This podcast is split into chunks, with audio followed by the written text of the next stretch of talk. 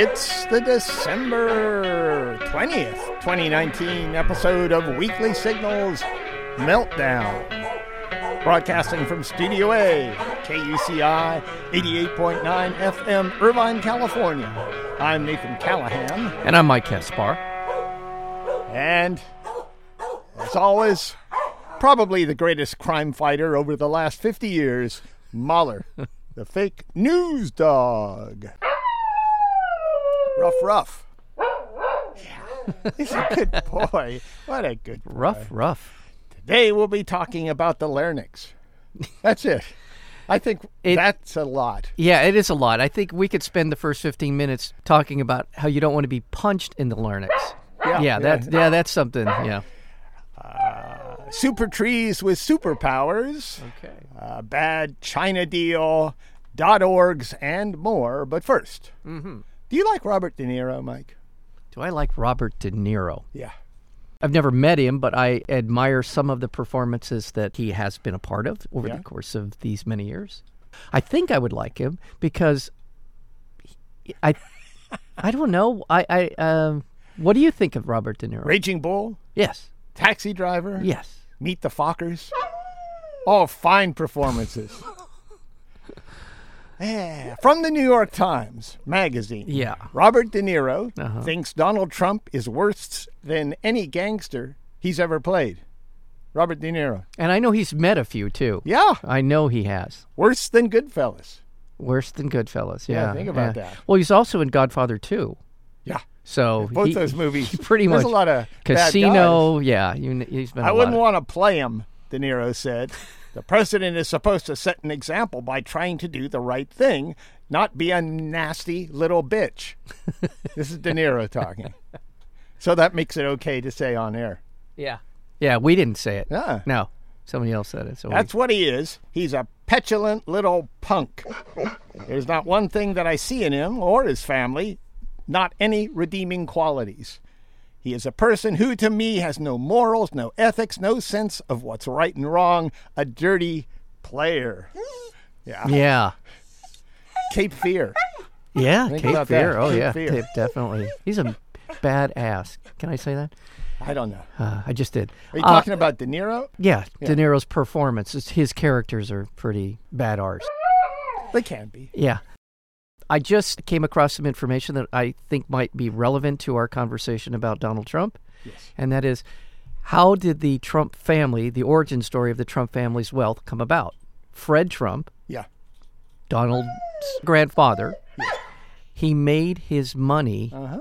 during the 1895 gold rush in the Yukon. The Trump family wealth came from the opening of a brothel in Dawson City Well, my grandfather owned a brothel. Okay. Now, are you independently wealthy or are you pretending to be a billionaire? He wasn't as successful as uh, Freddie. Okay. Yeah, but that's the origin story for What's the, wrong with the Trump family. You have a problem with brothels? I'll let other people. As long as you treat the customers right and you're being kind to your employees, Okay. You know, especially in those days. Yeah. I mean, where can a, a gal find good work?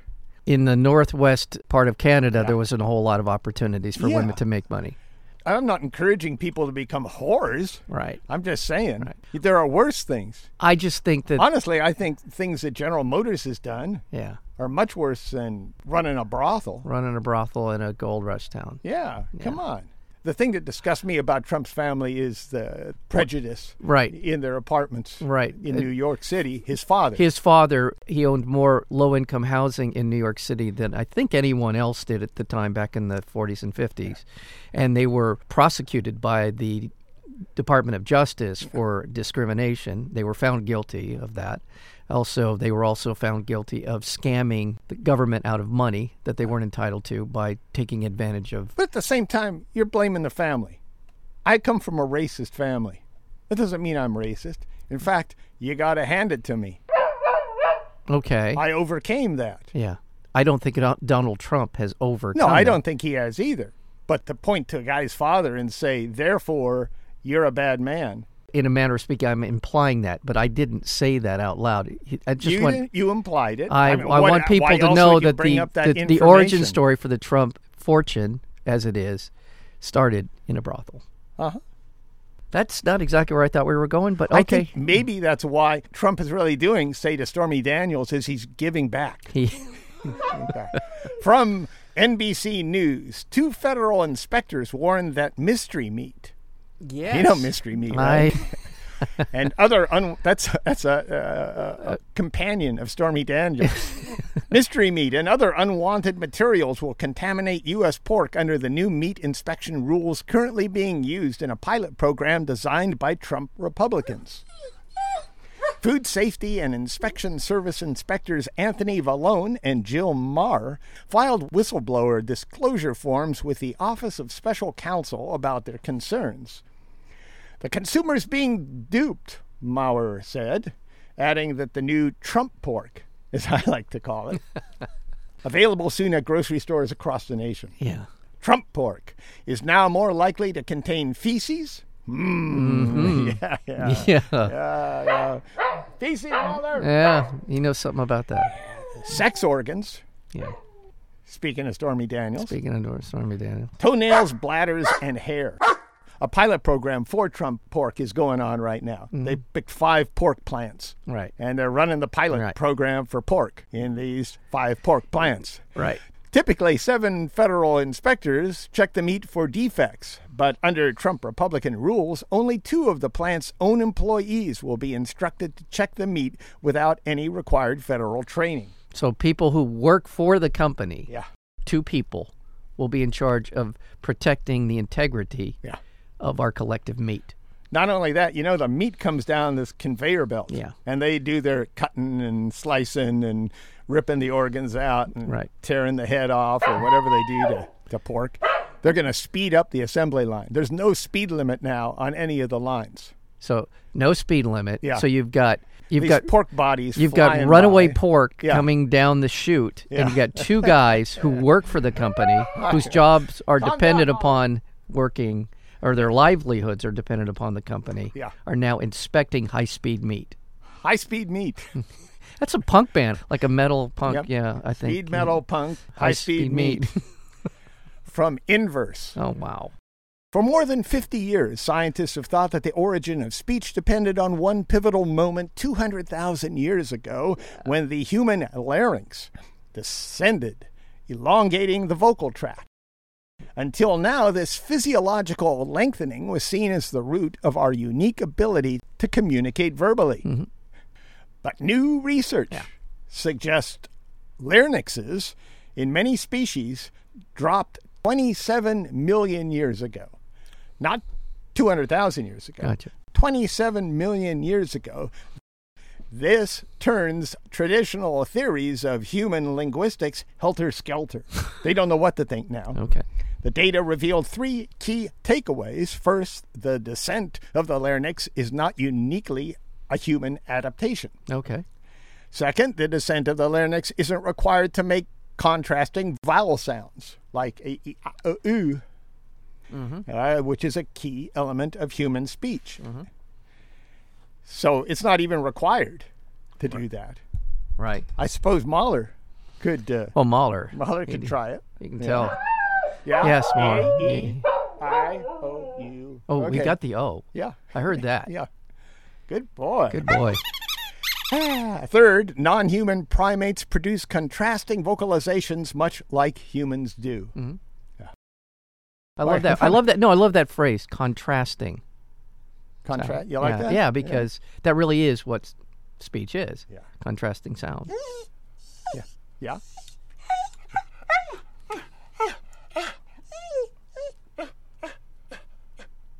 Okay. All right. Yeah, it makes sense. The researchers can't say definitively whether Neanderthal spoke, but if they did, they'd sound very much like today's Republican Party. Yeah. If this news leaves you speechless, may I recommend a, don- a nation to KUCI to give you new voice?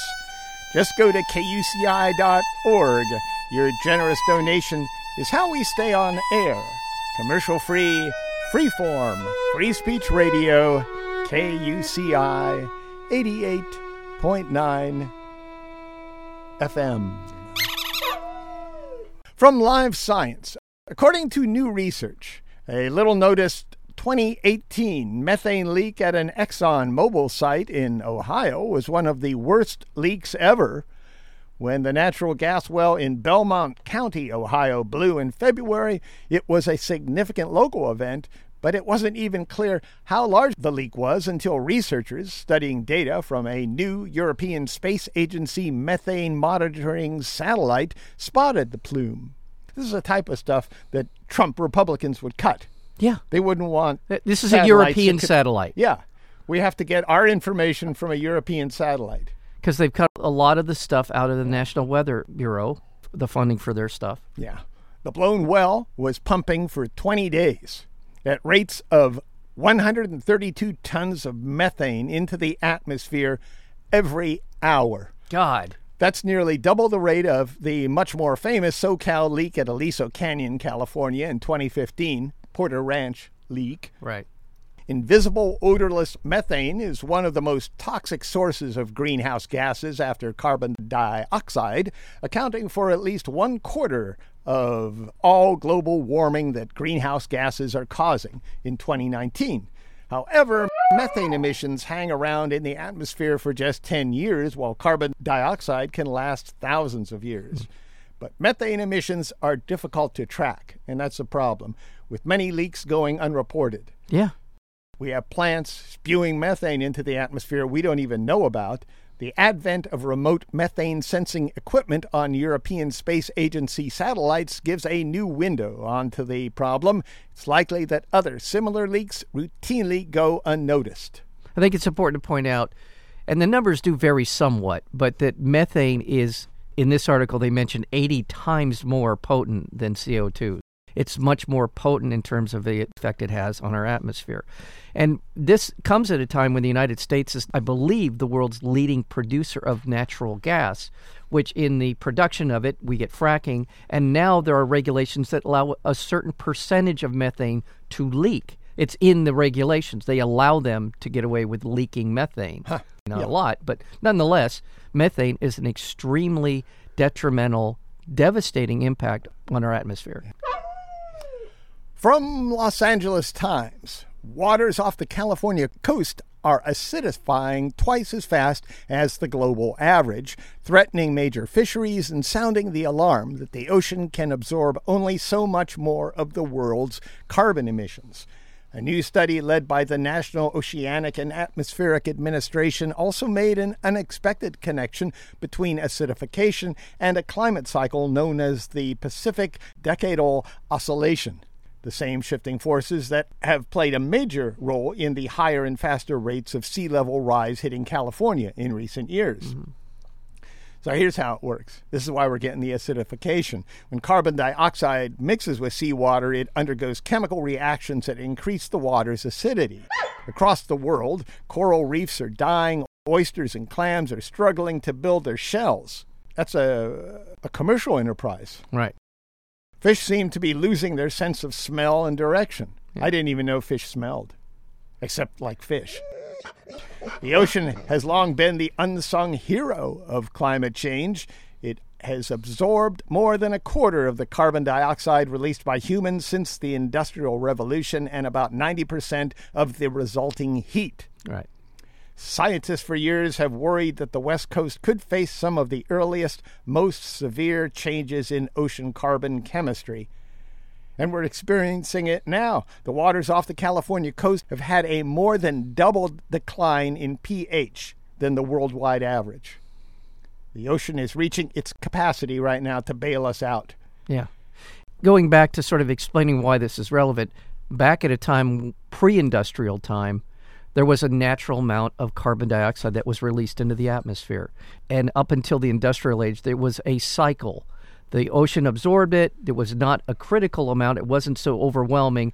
and part of that cycle was CO2 being released, absorbed, released, absorbed, and it was fine. Everyone was getting along pretty well under those circumstances.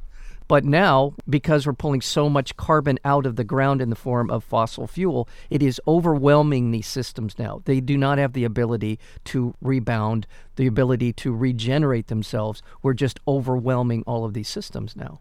And that's why the oceans are at their near capacity for being able to absorb heat, to be able to absorb carbon as well. From New York Magazine, the UN climate talks collapsed in Madrid. Emissions set a new record in 2018. In other words, in spite of everything we know about climate change, we're just spewing more gases into the atmosphere. Right. And we're poised to set another record again in 2019. Just three years since the signing of the Paris Accords, no major industrial nation is on track to honor its commitments. I think that bears repeating, Nathan. Yeah. Nobody Nobody. in the world is doing anything that they said they were going to do regarding the Paris Accords. And that was the seminal achievement of the industrial countries coming together to decide to do something about climate change, and we are not doing it. No one is. The original host of this year's climate talks, Brazil, backed out when it elected a climate sociopath, Jair Bolsonaro, as president. The replacement site for the climate talks, Chile, canceled their event just months before because of civil unrest sparked in part by rising fuel prices. And when Secretary General Antonio Guterres staged a special climate action summit during the UN General Assembly this September, no one aside from the smallest countries came armed with anything more than lip service. Right. Because most of the major nations are run by jerks right now. The leaders of the biggest emitters of carbon dioxide are actually moving away from trying to meet these standards, these goals, and accelerating in a direction that, by the consensus of any rational scientist or climatologist, would say is going to impact civilization to a point where sustainability is going to be a real question. Why? Well, yeah. we have Greed, avarice, and ignorance. and ignorance. And I'm going to go back. I'm going to throw a rock over it in the direction of Barack Obama. Copenhagen, Yeah. 2009, climate conference there. Yeah. An opportunity with China, India, they were ready to go. And Obama, for whatever reason, the American delegation backed away from an agreement, as well as China.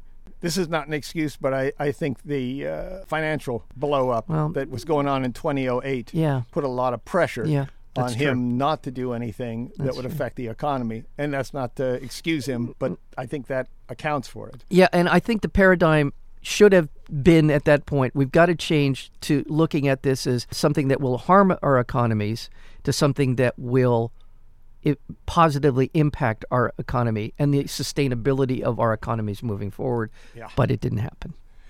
The point of no return is no longer on the horizon, UN Secretary General Antonio Guterres said. It is in sight and hurtling toward us. Australia, by some accounts, was responsible for cheating and thwarting progress at the conference last week.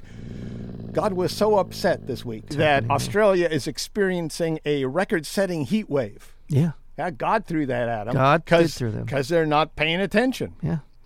with temperatures above 104 degrees Fahrenheit all across the country. This isn't just in one place. This is the whole continent is over 100 degrees. Right. The heat wave follows a month of brush fires that have burned through more than 7 million acres. In Sydney, ferry service had to be suspended because the boats couldn't navigate in the smoke. All across the city, fire alarms inside buildings were set off because of the smoke. Air quality measuring above 200 on the air quality index scale is dangerous to breathe. Technically, air stops being good at 33. So you got this range. 33 33 two- is right at the at the point of it's not good for you. 200 is considered dangerous. In 2017, the air in Delhi, you know that place, right? Yeah. India. Yeah, registered at the very top of the scale, 999. Oh my God. Last week, parts of Sydney broke 2,500 Oh my on that scale. God. God is very angry, Mike. No nation in the world, even China, responsible for about 28% of carbon emissions, is a significant enough contributor to dramatically change things. Right. So we got to work together on this, whether we like it or not. Policy negotiations may benefit from reducing the number of sides involved in a game theory calculus from 186, that's the number of nations in the Paris Accords, to just two, which would be the U.S. and China. If the two of us could get together, that could make a difference. It doesn't look like where we're headed in this country that's going to happen, but it needs to happen, at least according to this report from uh, New York Magazine we have to step forward at some point to address climate change. Otherwise, it's a brave new ugly world. Yeah. It's hard to come up with anything new to say about this, Yeah. Nathan. It's happening. You're listening to KUCI 88.9 FM, Irvine, California. Visit us at facebook.com slash KUCI 88.9, on our Tumblr blog at kuciradio.tumblr.com, on Twitter and Instagram at KUCI FM. Stream us live on TuneIn or go to kuci.org. From Vox. There are three super trees, three of them, Mike, Yeah. that can help protect us from the climate catastrophe. But can we protect them? But Nathan, are you telling me that there are three trees in the whole world that are going to? okay, just sorry. three, three, little just three trees. trees. One's in Brazil, one's in Indonesia. Uh, yeah. three kinds of trees. Dozens of countries have extraordinary tropical forests, but three stand out. That would be Brazil, Indonesia, and the Democratic Republic of Congo. They not only have the largest areas of tropical forest, but also the highest rates of deforestation. If these ecosystems collapse, the climate effects are likely to be irreversible. Enter the super trees. That's right, Mahler. Mahler likes super trees for obvious reasons. The Brazil nut tree is one of the taller species in South America, reaching the height of a 14 story building. A single tree can pump more than 260 gallons of water per day up its trunk and through its leaves into the air. Brazil's nuts superpower, yeah, tree, Yeah, and not the nut, yeah. is making rain.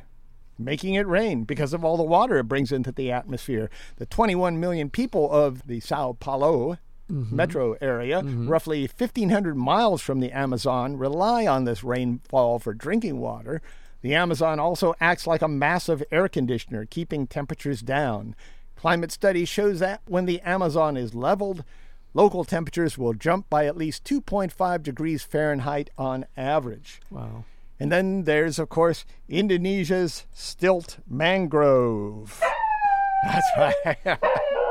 Little- Mahler knows about these trees. He does, and he cares too. That's the exciting part. Its most impressive superpower happens underground, where its roots end and the mud begins.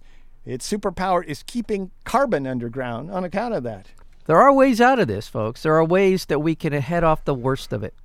Yeah, just protect those areas. Unfortunately, it's deforestation in those areas. You have Bolsonaro, who's running Brazil, who seems hell bent, along with apparently the Mexican mafia and just mafia in general Yeah. are hell bent to knock down as much of that forest as they possibly can. and the Democratic Republic of Congo's African teak tree. Oh, good. That's right. Yeah, Mahler, that's good that's right. It's one of Mahler's favorites. Yeah. Is in the second largest rainforest on Earth. The teak tree's superpower is its resilience and ability to support other species and the entire ecosystem around it.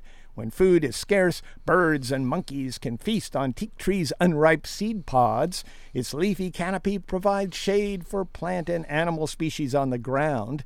Its flame resistant bark can weather natural and man made fires, allowing the tree to help species recover.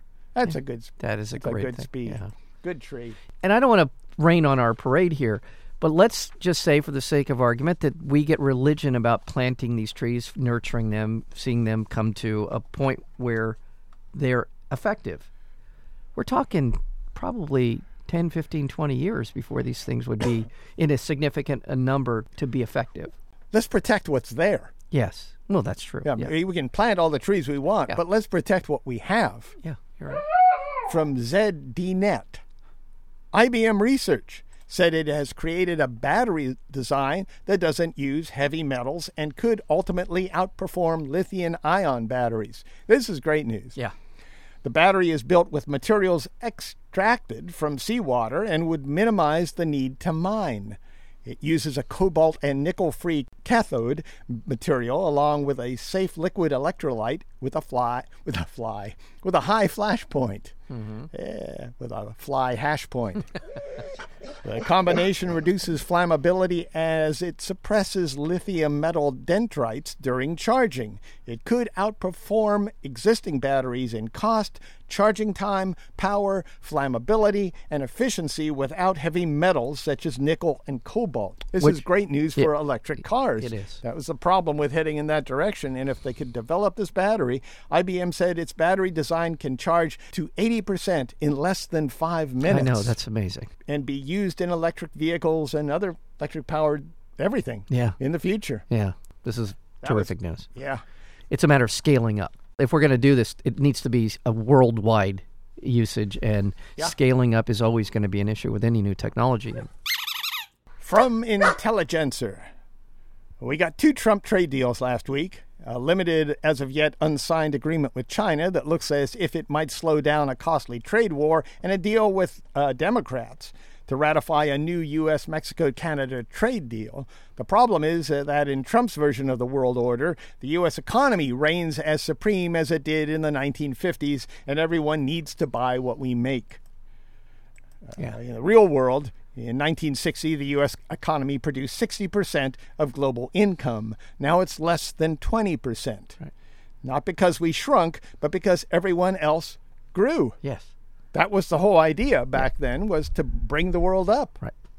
We just didn't adjust to what we were philosophizing. The United States, in the middle of the 50s through into the 60s, was by any measure the biggest economy in the world. Coming out of World War II, we were something like 50% of the gross domestic product for the world. And over time, that has shrunk. And we refuse to give up that mindset that we are not, in fact, the same economic power we were back then. Manufacturing and agriculture together contribute just one quarter of the U.S. income. The rest of us are living off services. We're lawyers, brokers, fast food workers, professors, whatever. The U.S. China deal, if it is eventually signed, gets at exactly zero of the underlying problems in the U.S. China trade relationship. The ones that both decimated those old time manufacturing jobs and chip away at America's technological advantage. So Trump's deals didn't do anything to address that. Right. It does nothing to change how China supports its industries in ways that are against international rules, nor does China even promise to do better at not stealing technologies developed by U.S. companies and workers. And that's a huge And that's deal. what Trump was crowing about of course when he was li- campaigning. He was lying about it. It helps the U.S. credit card companies, who finally will be allowed to do business in China, and also helps major corporations like Apple and Walmart, not because of anything China promised to do, but because Trump will cancel and scale back the tariffs that he started in the first place. China promised to buy an unprecedented $50 billion worth of U.S. agricultural products over the next two years, or at least that's what the White House says, but China hasn't really given a number. There's nothing in writing on that. It's just the White House crowing again. So who knows if that'll even happen. Assuming China spends something close to that amount, it will be good news for hard hit U.S. farmers, but it won't even cover the total cost of the losses from two years of Trump's tariffs, in addition to the bailouts the government has already paid. So this deal is a classic cynical Trump deal. You point out the problem, you make it bigger, and then you claim victory over getting it back to the starting place, Right. but with less money and credibility at the, in the long run. Yeah. And the credibility is what I'm really concerned about. Yeah, absolutely. Because we might break even right now, but two years from now, one year from now, somebody will cut a deal with us, but they won't be trusting us at all. Right. And I, think there's another element to all of this, and that is with Trump, it's always about him. It's always about him making more money. You always feel like there might be something under the table going on here. Financially, his family certainly has. Ivanka has benefited from copyright laws being changed to include her in Chinese commerce. There are all kinds of deals going on that are benefiting the Trump family. And I wouldn't be terribly surprised to find out that there's an element of that going on here.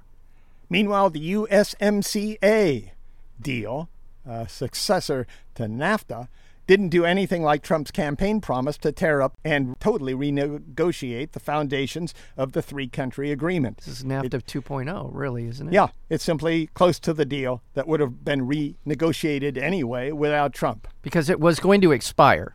Yeah, it was going to expire. So they were they going were, to have to renegotiate. Yeah, and they tried to put more control over what's traded, but, which is the direction we were headed in right. anyway. And he's now rebranded it with his yeah. own name, which yeah. is basically BS.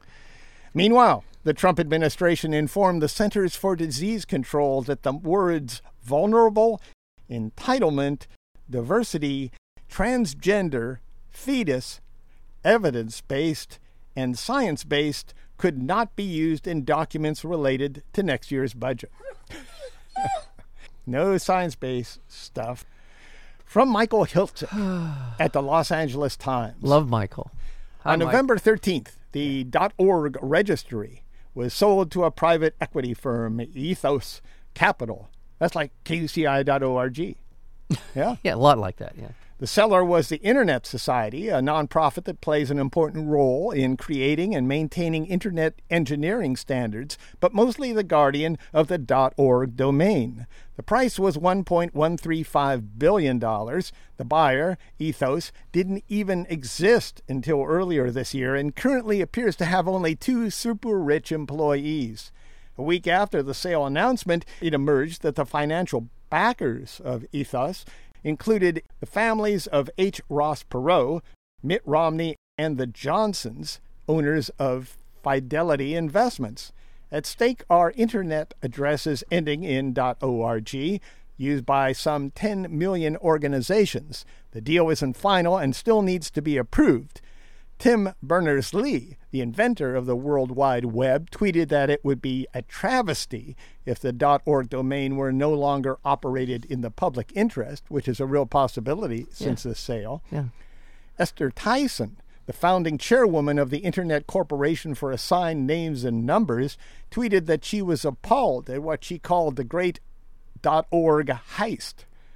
There are two main concerns about the sale. One is that Ethos will jack up the registration fee for .org websites, which is currently about $10 per year and has been subject to a traditional limit of increases of 10% a year.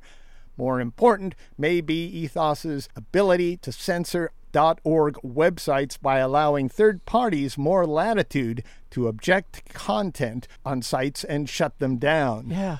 The .org registry is a point of control on the internet, says Mitch Stoltz, an attorney at the Electric Frontier Foundation. That's EFF.org, in case you're wondering, yeah. and they do great work there. Yes, they do. Uh, which has launched a campaign protesting the deal. A private equity firm has an incentive to sell censorship as a service, he said. Already, registrars of other domains have cut agreements with corporate players like the Motion Picture Association of America, giving them the authority to order shutdowns of sites they claim are infringing on copyrights without even affording the site's owners the opportunity to appeal. Yeah.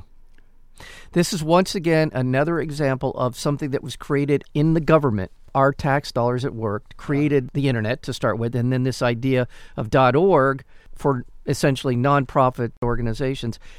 Now we're selling it. We're selling it to a private entity driven by profit, by maximizing profit, and as well as choking off free speech. Yeah. This is what corporations are good at and unaccountable. Michael Hiltzik, he ends it by saying the fear is that soon everything will be for sale, the public interest be damned. Yes.